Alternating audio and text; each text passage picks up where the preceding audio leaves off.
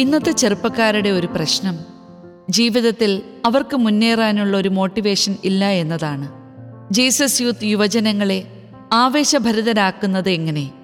Doctor Edward Edezhath. ഇന്നത്തെ ചെറുപ്പക്കാരുടെ വലിയ പ്രശ്നം, അവരിൽ ഒട്ടുമുക്കാൽ പേർക്കും ജീവിതത്തിൽ മുന്നേറാനുള്ള ഒരു മോട്ടിവേഷനില്ല.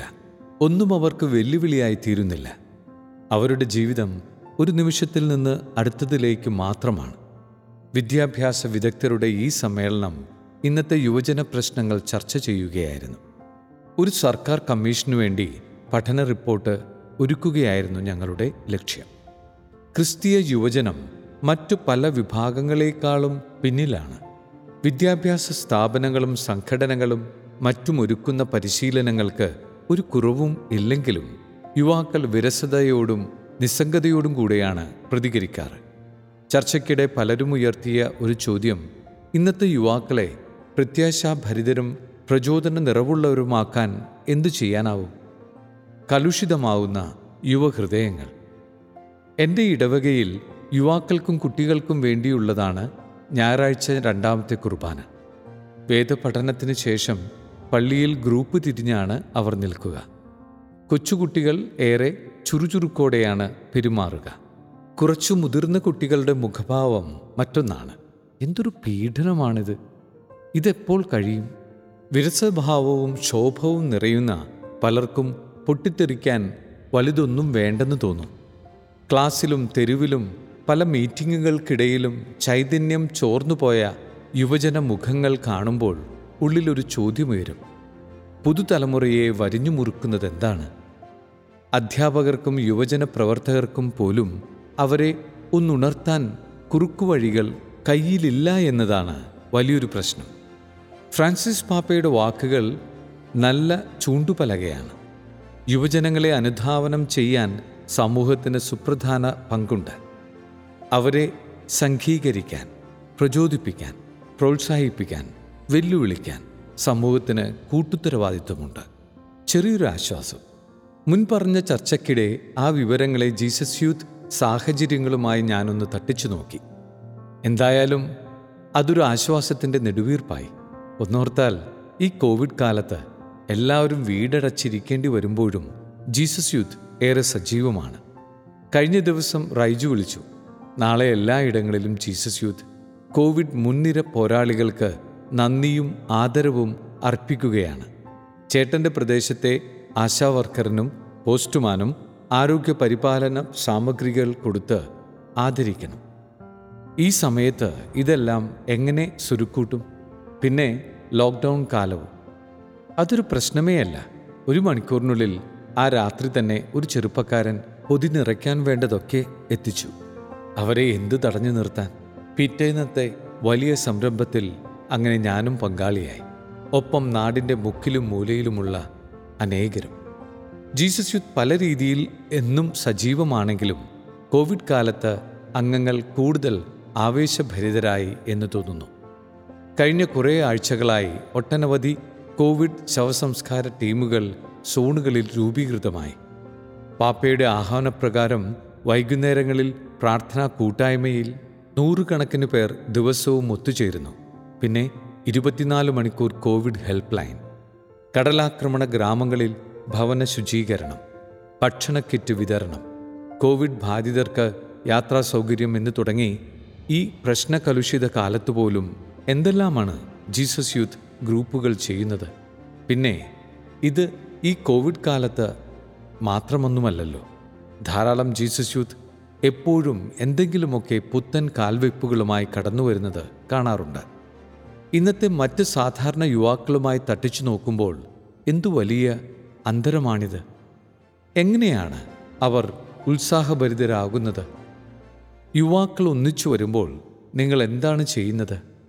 എത്രയോ വർഷങ്ങൾക്കപ്പുറം ആ പ്രൊഫസർ പരിപാടികളെക്കുറിച്ച് എന്നെ ചോദ്യം ചെയ്യാൻ ആരംഭിച്ചപ്പോൾ ഞാൻ കരുതി അത് വലിയ വിമർശനമാണെന്ന്. പിന്നെ എനിക്ക് കാര്യം മനസ്സിലായി. ഒരു വാരാന്ത്യം കൊണ്ട് ക്ലാസ്സിലെ ഒരു മിണ്ടാപ്രാണിയെ എങ്ങനെ ഒരു മിഷണറിയാക്കി എന്നതറിയാനായിരുന്നു ആ ചോദ്യം. പ്രായോഗികമായി യുവാക്കളെ എങ്ങനെ ആവേശഭരിതരാക്കാം എന്നറിയാനുള്ള ആഗ്രഹമായിരുന്നു അതിനു പുറകിൽ. അതെ, നാം എല്ലാം യുവജനങ്ങളിൽ നിന്ന് പ്രതീക്ഷിക്കുന്നത് അതാണ്. ഉറക്കം തൂങ്ങിക്കളയാതെ ആവേശത്തോടും ചുറുചുറുക്കോടും കൂടെ ഇടപെടുന്നവ. പല ജൈവക്കൂട്ടങ്ങളിലും ഇപ്രകാരം ഉണർത്തുന്ന എന്തെല്ലാമോ ഉണ്ട്. അപ്രകാരം യുവാക്കൾക്ക് ആവേശം പകരുന്ന ആ പ്രത്യേക കാര്യങ്ങൾ എന്തെല്ലാമാണ്? വഴിത്തിരിവാകുന്ന ഒരു പ്രചോദനത്തിലാണ് തുടക്കം. ജീസസ് യൂത്ത് യാത്രയിലുള്ള സജീവ പ്രവർത്തനങ്ങൾക്ക് അവർ ആരംഭം കുറിച്ച ഒരു സുപ്രധാന സംഭവം വിവരിക്കാനുണ്ടാകും. ചിലർ പറയുമായിരിക്കും, ഏതെങ്കിലും ഒരാൾ കൂടെയിരുന്നു, ശ്രവിച്ചു, ഒപ്പം പ്രാർത്ഥിച്ചു. അതായിരുന്നു തുടക്കം. മറ്റനേകർ ഓർക്കുക, സുവിശേഷ പശ്ചാത്തലത്തിൽ ജീവിതം പുനഃപരിശോധിക്കാൻ ഇടയാക്കിയ ഒരു ഒത്തുചേരലും മറ്റു യുവാക്കളെ കാണാനും വ്യത്യസ്ത രീതിയിൽ പ്രാർത്ഥിക്കാനുമൊക്കെ ഇടം നൽകിയ ആ അവസരവും സ്ഥായിയായ ഒരു മാറ്റമുണ്ടാക്കി. നല്ലൊരു പ്രവർത്തനവേദി കണ്ടെത്തുന്നു. ഒരു ജീസസ് യൂത്ത് പരിപാടിയിൽ ഞാൻ പങ്കെടുത്തിട്ടുണ്ട്, അത് ഉഗ്രനായിരുന്നു എന്ന് പറയുന്ന ഒരാൾ ഈ യാത്രയിലില്ല. ജീസസ് യൂത്ത് ഹൃദ്യമായ ഒരു പ്രാദേശിക ഒത്തുകൂടലാണ്. അവിടെ ഒരാൾ പങ്കാളിയാകണം, സജീവമാകണം. അവിടെ ഒത്തുകൂടി കുറേ സംസാരിച്ച് പദ്ധതിയൊരുക്കി പ്രവർത്തനമുഖരിതരാകണം. പ്രചോദനം പകരുന്ന ചിലർ ഉണ്ടാകണം. റൈജു എന്നെ വിളിച്ചതുപോലെ ആവേശ നിറവുള്ള ചിലർ സന്തോഷം പകരുന്ന രീതിയിൽ മറ്റുള്ളവരെ ശല്യപ്പെടുത്തണം. അവരുടെ മാതൃക, ഊർജം പകരുന്ന സംഭാഷണം, ചെയ്തു തുടങ്ങാനുള്ള അവസരങ്ങൾ എന്നിവയൊക്കെയാണ് മനുഷ്യരെ പ്രവർത്തനവേദികളിൽ എത്തിക്കുന്നത്. തുടരുന്ന മാർഗനിർദ്ദേശവും ലഭിക്കുന്നു. ജീവിതം ഒരു യാത്ര. അവിടെ മാറ്റങ്ങൾ, വളർച്ച, പുതുവെല്ലുവിളികൾ എന്നിവയൊക്കെ ഉണ്ടാകും. ഈ ജീവിത മാറ്റങ്ങൾക്കിടയിൽ വിട്ടുപോകാതെ നന്മ ചെയ്യുന്നതിലുള്ള താൽപ്പര്യം നിലനിർത്താൻ ഇവിടെ സഹായം ലഭ്യമാണ്. വ്യക്തികൾ, വിചിന്തനങ്ങൾ, ഒത്തുചേരലുകൾ തുടങ്ങി പലതും ആത്മാവ് നൽകിയ ജീവനിറവ് നിലനിർത്താൻ സഹായകമാകും. നല്ല ഉദ്ദേശത്തോടെയെങ്കിലും ഇന്നത്തെ യുവലോകത്തെപ്പറ്റി പരിതപിക്കുന്ന ആ വിദഗ്ധരോടൊപ്പം ഇരിക്കുമ്പോൾ ഈ വ്യത്യസ്ത ചിത്രം ഞാൻ ഓർത്തുപോയി. മനസ്സിലൊരു ചോദ്യവും ഉണർന്നു. ആവേശഭരിതരാക്കാനും പ്രവർത്തനങ്ങളിൽ മുന്നേറാനും സാധാരണ യുവാക്കൾക്ക് എന്തു സഹായമാണ് ലഭിക്കുന്നത്? മിക്ക ചെറുപ്പക്കാർക്കും സജീവമാകാനും ഫലം പുറപ്പെടുവിക്കാനും അവസരങ്ങൾ ഒട്ടുമേ ലഭിക്കുന്നില്ല. ചിലർക്ക് ചിലർ വേദികളും സാധ്യതകളും ലഭിച്ചാലും താമസിയാതെ അത് നഷ്ടമാകും. ഞാൻ താണ്ടിയ വഴികൾ ചിലപ്പോൾ ഓർത്തുപോകാറുണ്ട്. സ്കൂൾ കാലയളവിന് ശേഷം വളരെ സജീവമായ ഒരു യുവജന കൂട്ടായ്മയിൽ ഭാഗമായി. അവിടെ പരിശീലന വേദികളും സാമൂഹ്യ പ്രതിബദ്ധതയും ഒക്കെ ഉണ്ടായിരുന്നു. രണ്ടു മൂന്ന് വർഷം ഇത് തുടർന്നു. പിന്നെ ഞങ്ങൾ പിരിഞ്ഞുപോയി. ഒരു കാലത്ത് ആവേശഭരിതരായി മുന്നേറിയ ആ യുവസ്നേഹിതർ വിരസ ജീവിത വഴികളിൽ കയറി അപ്രത്യക്ഷരായി. എൻ്റെ ജീവിതം ഒരു നവമാർഗത്തിലെത്തി. അത് ഇന്നും തുടരുന്നു.